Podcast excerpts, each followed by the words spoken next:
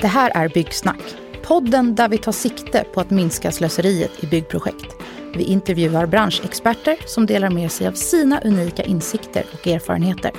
Oavsett om du är ny inom byggindustrin eller ett erfaret proffs kommer du att få värdefull information och praktiska tips för att ta dina projekt till nästa nivå. I detta avsnitt pratar vi mängdreglering. Webbforums VD David Björk träffar Carl Agestam och David Söderström från Diagona.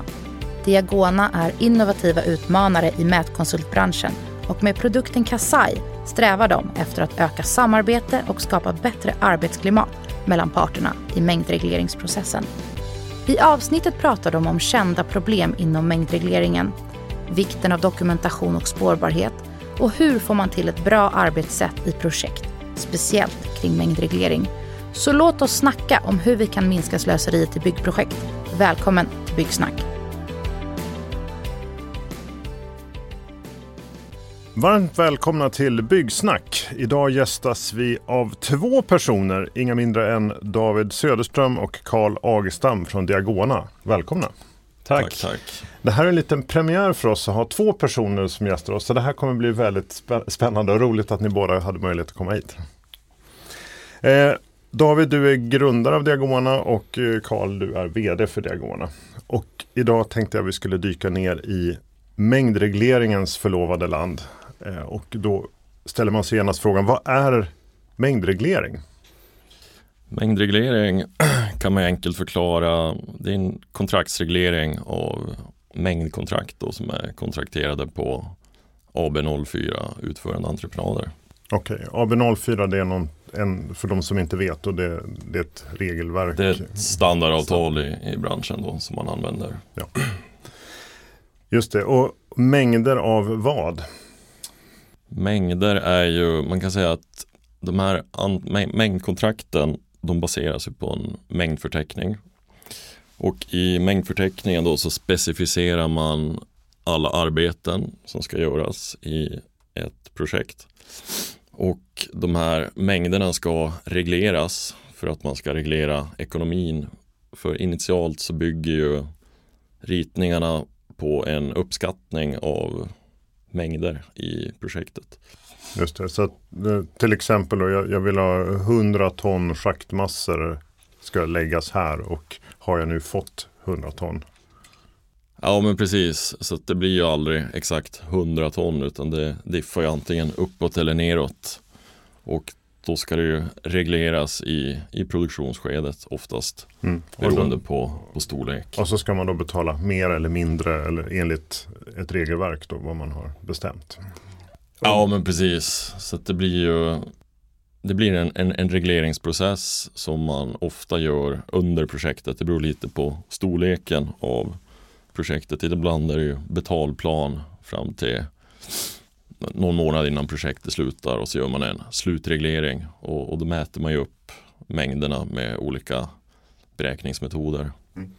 Kan addera där också att det är ju det är ett fantastiskt liksom, en mängdförteckning enligt AMA då, eh, mm. vilket är ett annat regelverk för mängder just. Det är ju en otrolig uppspesning utav alla detaljer i ett byggprojekt. Mm. Det är mm. både liksom kubik för schaktmassor, det är bergmassor, men det är också lyktstolpe av en viss sort, plus fundamentet för lyktstolpen, plus kabeln, plus röret. Alltså så här, det är ju ett otroligt regelverk i att ta upp alla detaljer på eh, mängdnivå, stycknivå. Då. Just det, det här låter, det låter som en helt egen värld det här med, och, och det spänner ganska brett eh, förstår man när man hör er berätta om det här. Alltså det, man kan tänka sig först att det är bara sandgrus och schaktmassor men det är även ja. lyktstolpar och Ja, det är ju allt i, i ett projekt egentligen. Då.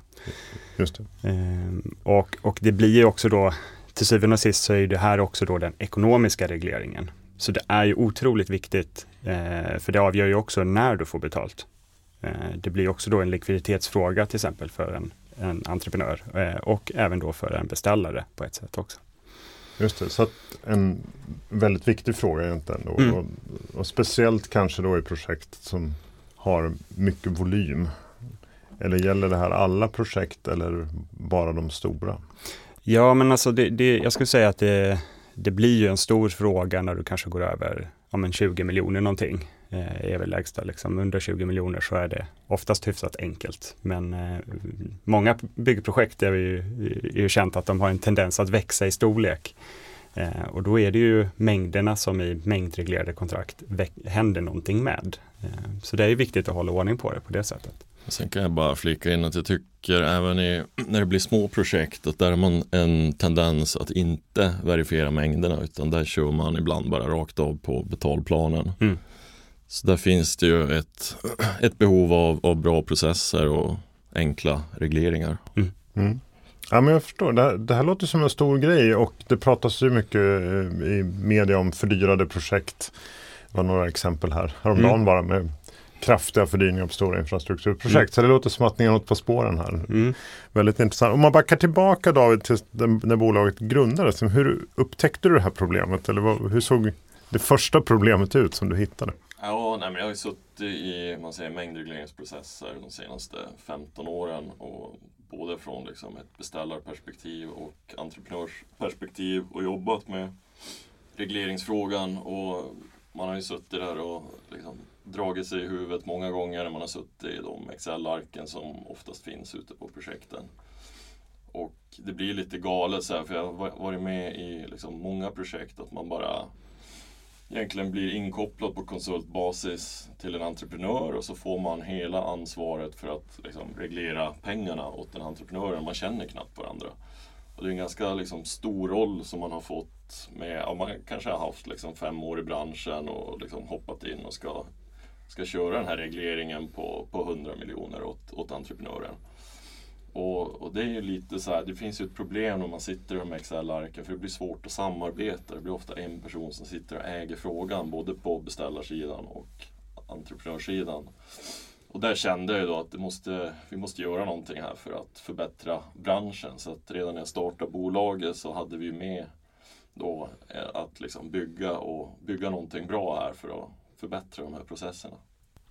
Ja, jättespännande och det är lite, vi är ju li, lite inne på samma spår där och därför har vi ju funnit varandra lite grann i just det här att ordning och reda, koll på grejerna och att man inte ska sitta med Excel-filer som en person ska jonglera utan man ska kunna samarbeta och ha tydlig spårbarhet. Så det, det är ljuv musik i mina öron. Och då, då har ni då en, eh, bolaget heter Diagona, ni har en produkt som heter Kasai som, som eh, specifikt då jobbar med med de här frågorna. Jajamän, precis. Mm. Eh, och då, då, låter det som att det blir, det blir stora pengar, det här är en viktig fråga och så blir det ofta mycket dyrare. Så det låter det som att eh, en del konflikter skulle kunna kretsa kring de här frågorna. Är det, är det så? Eller?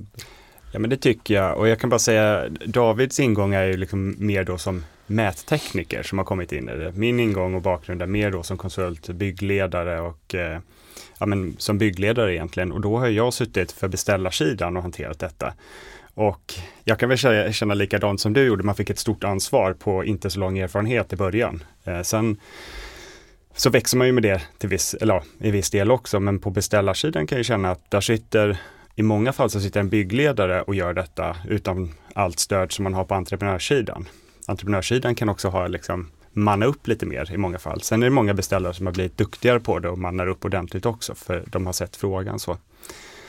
Ehm, men, men ehm, i den här regleringen, det är ju där pengarna sitter. Så att så här, det, det, om, om du ska mäta in berg till exempel och den som är ute och mäter in eh, höjer upp eh, staven som man mäter med eh, en centimeter. Alltså det kan man ju teoretiskt göra och få en, en modell som visar det och fuska och, och få väldigt mycket mer pengar. Eh, och, så att det finns ju väldigt mycket i små, små delar som du kan göra för att liksom, slira lite i det här systemet och det är därför det är så viktigt att vara noga med det. Mm. Eh, och det skapar ju då en, en oro mellan parterna också, som kan bli en misstro. Eh, och det är ju liksom det som jag ser att man behöver komma åt, eh, det här liksom kommunikationen, transparensen på något sätt i det. Ja, men Precis, det, det var ju en spännande vinkel att det kan vara, eh, en, eftersom det är stora pengar, det rör, det rör sig relativt snabbt, det kommer leveranser, det sker saker och sen ska man ändå reglera det här och det blir mycket, mycket pengar. Så att eh, ett, ett, frö, ett potentiellt frö till dålig, dåligt samarbetsklimat mellan parterna. Ja, och framförallt när det inte då finns kanske en, liksom en tydlighet i processen då. Eh, alltså så här, det finns inget som tydligt säger för allting då hur du exakt ska mäta eller göra. Och det är alltid, även om det gör det, så finns det också så här, hur ska du redovisa det? Ja. Hur, och hur ofta och på vilket sätt? Och vem godkänner det egentligen? Just det. Och det, då låter det som upplagt för konflikt i slutändan. Så det, det, det kan omöjligt ha varit eh, 250 ton av det här. Jag skulle säga att det var 200 max. Mm. Nej, det var det inte alls det. Mm. För ett arbete som man utförde ett, för ett och ett halvt år sedan. Ja, Ja. Och där började det liksom. Just det. Och då blir det arkeologisk utgrävning i Excel-filer och annat för att försöka lista ut vad som egentligen har hänt. Och, Ja, och då ska du in i, eh, du kanske har något digitalt system för att hantera filer då. Och så går du in i den mappen där du ska hitta den här underlaget för den. Och sen finns det först en version som heter ny och sen finns det en som heter ny ny och sen finns det en som heter senaste. Mm. Och så ska vi leta, liksom, har vi ver- versionshanteringen i det också. just det. Eh, ja, men eh, väldigt spännande. Och när, i arbetet med det här så verk, verkar man ju ganska snabbt också komma in på standarder. Eh, varför är det en grej här? Är det inte bara att mäta upp och komma överens? Utan ska man behöva luta sig mot standarder också? Och sta- du tänker på liksom arbetssätt, standard eller, eller regelverk? Ja, men mer regelverk. Att, när vi har pratat tidigare så eh, ni, ni nämner en, en del ramverk och, och liksom, eh, att man måste luta sig mot någonting. Är det så eller är, är det bara något som ligger vid sidan av? Ja, det finns ju, man säger alla mängdregleringar regleras ju efter mät och ersättningsreglerna då som Svensk Byggtjänst har släppt. Och i grunden så har man väl tagit fram det här regelverket för att alla ska räkna på, på samma sätt. Eh, sen, sen finns det ju då man säger, otydligheter i hur man har skrivit det här regelverket. Så att man har ju tagit fram en bok som heter Motiv då som förklarar regelverket. Eh, så det finns ju ofta liksom, olika tolkningar av reglerna. Så det är både också för, för tvist. Eh, så där gäller det att ha liksom bra, bra, bra rådgivning när man sitter i de här processerna med, med folk som är specialister. Just det. Så det finns både standard och ramverk och sen finns det tolkningar av... Ja. Vad spännande. Nej men så till att börja med, det, det som är, när vi, mängder, när vi pratar om mängdkontrakt, då pratar vi om AB04, utförande entreprenader framför allt. Det finns inslag i andra kontraktstyper också. Och, och då, har, då finns det det gemensamma regelverket AMA. Eh, Och till AMA så har man, och det är ju, eh, det är ju det, rent hur man formulerar det här upp på kodnivå med mängder. Då finns det också så mer mät och ersättningsregler och sen finns det motiv och sen finns det RA, råd och eh, anvisningar kring det här också. Eh, och, och regelverken är ju superviktiga för det, det här börjar ju också på projektörsnivå. För det är de som skriver mängdförteckningen. Eh, och där kan man ju också då eh, fundera på hur noga är man i projekteringsskedet i att säkerställa mängdförteckningen, att den blir rätt. Och det också har varit en fråga i flera år, att, att det blir liksom en diskussion i att ja, men det är sämre kvalitet, man är inte lika noggrann. Eh, men man kan också diskutera kring hur, no, hur detaljerad är AMA i sig.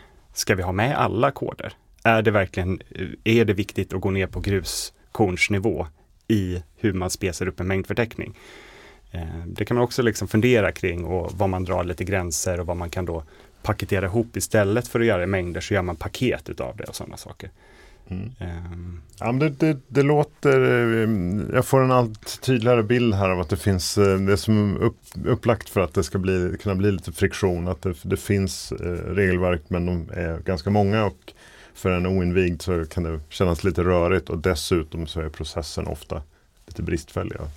Man kan väl tillägga att just när projektörerna upprättar förfrågningsunderlaget så är de ju oftast inte lika duktiga på att skriva eh, kring mätarbeten och regleringsprocessen, hur, hur man ska reglera och hur man ska redovisa en reglering. Så där brister det ofta och då går man ju som beställare in i ett projekt med dåliga förutsättningar för att ha bra kontroll på processen. Och där brukar vi kliva in och hjälpa till. Ja, men jag kommer ju tidigare från att ha varit på större konsultbolag och jobbat med projektering just och med all respekt för dem jag har jobbat med, men jag ser ju, alltså en projektör som jobbar med någonting är ju väldigt fokuserad på den tekniska lösningen, liksom. Ja. ritningen, att det ska fram. Eh, men sen när det kommer till genomförandet. Det är nästan det är viktigare för entreprenören, det, det är MFen.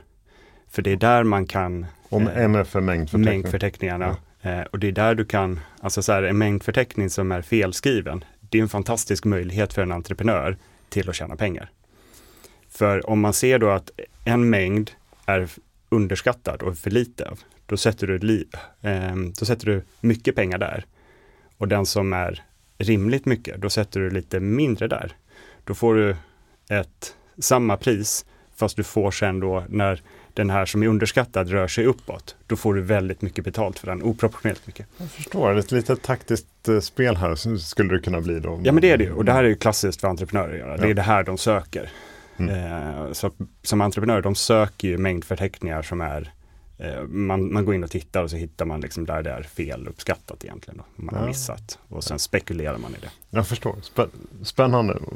Ehm, ja, men, jättebra, hur, hur man ska vända på det då, för nu har vi pratat om att det här är, är projekt är ofta, blir ofta fördyrade och försenade och, så, och, så, eh, och här har vi en stor bidragande faktor till det, att det här är ofta är ett område där man inte riktigt får till det här. Men hur, hur borde man göra då? Vad har ni för råd till, till projekt, ett mellanstort eh, infrastrukturprojekt som ska köra? Vad ska de tänka på? Hur ska man göra? Ja, men jag tänker det, det, det första som jag var inne på nyss det är ju att liksom titta på hur man kravställer det här projektet och kanske ta, ta hjälp från flera perspektiv, inte bara projektörer utan även titta från ett liksom, mängdregleringsperspektiv och kontrollperspektiv. På vilka förfrågningsunderlag ställer vi ut? Sen gäller det ju såklart att ha bra system och digitala system eh, som, som är väldigt mycket bättre än Excel-arken. Och har man det så tycker jag ändå då har man bra förutsättningar. Sen, sen i själva genomförandet så, så gäller det ju att ha liksom specialistkompetens som kan göra kontroller på koderna. Och där har, alltså man säger en byggledare kan ju göra kontroller men inte på alla eh, koder. Så att där tror jag att man behöver sam, samarbeta med specialister och byggledare. Just det. Eller vad säger du Karl? Ja, nej men det är absolut. Eh, det, är ju- det är ju liksom själva fundamentet på något sätt. Det är ju att komma åt det där samarbetet och ta in specialistkompetens så tidigt som möjligt. Det tror jag verkligen på. Eh, sen så, jag är också lite av uppfattningen på något sätt, oavsett vilket förfrågningsunderlag vi har, så måste vi jobba med det sen. För det, där är liksom, affären startar där. Just det. Och förfrågningsunderlaget är Det- det, material som går ut? Ja, precis. Det är det man handlar upp på då. Och då Mm. handlar man ju upp enligt, oftast då LOU eftersom det är mycket offentligt då, men det Just kan ju vara luff och Och sånt då, också. och då blir ju det ett viktigt fundament liksom för Ja. arbetet framåt. Och jag menar det kan ju vara, det kan vara bra och dålig kvalitet eh, på något sätt. Och, och det ska man såklart göra så mycket man kan med att ta in specialister för att få det till bra kvalitet. Men sen, sen har man ju det FU då, förfrågningsunderlag som man har. Men, och då måste man jobba med det och oavsett om det är dåligt eller bra så måste man jobba med kommunikation och transparens kring så här, ja men eh, just det här om man har haft en tydlig spekulation i något. Ja, men var öppen med det då. Det är ju de spelregler vi har. Att vi får lämna pris på det här sättet. I, i, det, det följer ju liksom alla lagar och regler. Så då, då får man ju vara öppen med det och då ska ju, tycker jag, då, då måste beställaren också förstå att ja men troligtvis så fick du bättre pris på något annat. Och det var det här priset som marknaden erbjöd vid det tillfället när du gick ut med detta. Så då får man ju liksom stå sitt kast lite grann tycker jag. Mm. Men för att undvika tvisterna sen så måste vi liksom ha det här eh, strukturen, kommunikationen, transparensen. Det tror jag är liksom det som är viktigt. Eh, ordning och reda på något sätt. Och det, det tror vi då att vi kommer åt med Kasai då, att ge grunden för det. Det. Ehm, Ja, men det, det låter ju fantastiskt. Det här är ju Mm. ljuv musik i våra Ja. öron. För så, vi pratar ju väldigt mycket om ordning och reda och Mm. spårbarhet och, och sökbarhet. Och så. Mm. Så att det, ehm, det, det, känns som att vi, vi kan då i det här rummet vara överens om att det är nyckeln till framgång. Med spårbarhet och, och ordning och reda.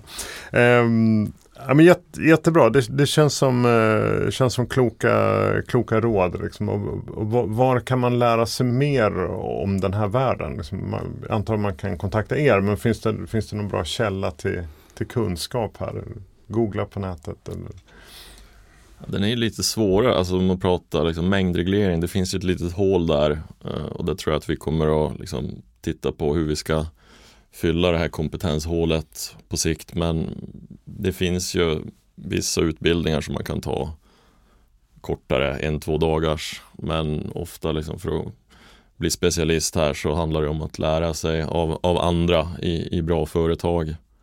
Så det finns inte någon liksom renodlad utbildning för den här typen av frågor. Mm. Jag tror det korta svaret är öppna upp ett FU med en, för en utförande entreprenad eh, och förstå varje, alltså plocka upp mängdförteckningen och hitta alla koder på ritning. Eh, då förstår man liksom grunden i det tror jag. Just, jobb, jobba igenom ja. materialet. Alltså jag tror det är, det är ändå så pass komplext och inte komplext. Eh, det är en MF som ska finnas, alla mängderna ska finnas på ritningen. Mm. Du ska kunna korrelera emellan. Liksom. Eh, där har man grunden tror jag. Mm. Ja, men jättespännande. Jag känner jag har lärt mig massor här om, om mängdreglering och varför det här kan vara en viktig beståndsdel är att köra effektivare byggprojekt, speciellt där det är större mängder som ska, ska hanteras. Eh, jättebra och eh, med det så avrundar vi det här samtalet. Tusen tack för att ni kom hit. Väldigt, väldigt spännande. Tack, tack så mycket. Tack för att du lyssnade på Byggsnack. Vi hoppas att du har fått värdefulla insikter och inspiration från dagens gäst och samtal. Visste du att det är vi på Webforum som driver denna podd? Webforum är en skalbar plattform för byggprojekt som hjälper allt från fastighetsbolag och bostadsutvecklare till kommuner, regioner och stora infrastrukturprojekt att driva mer effektiva byggprojekt. Vill du veta mer om oss? Besök oss på webforum.com.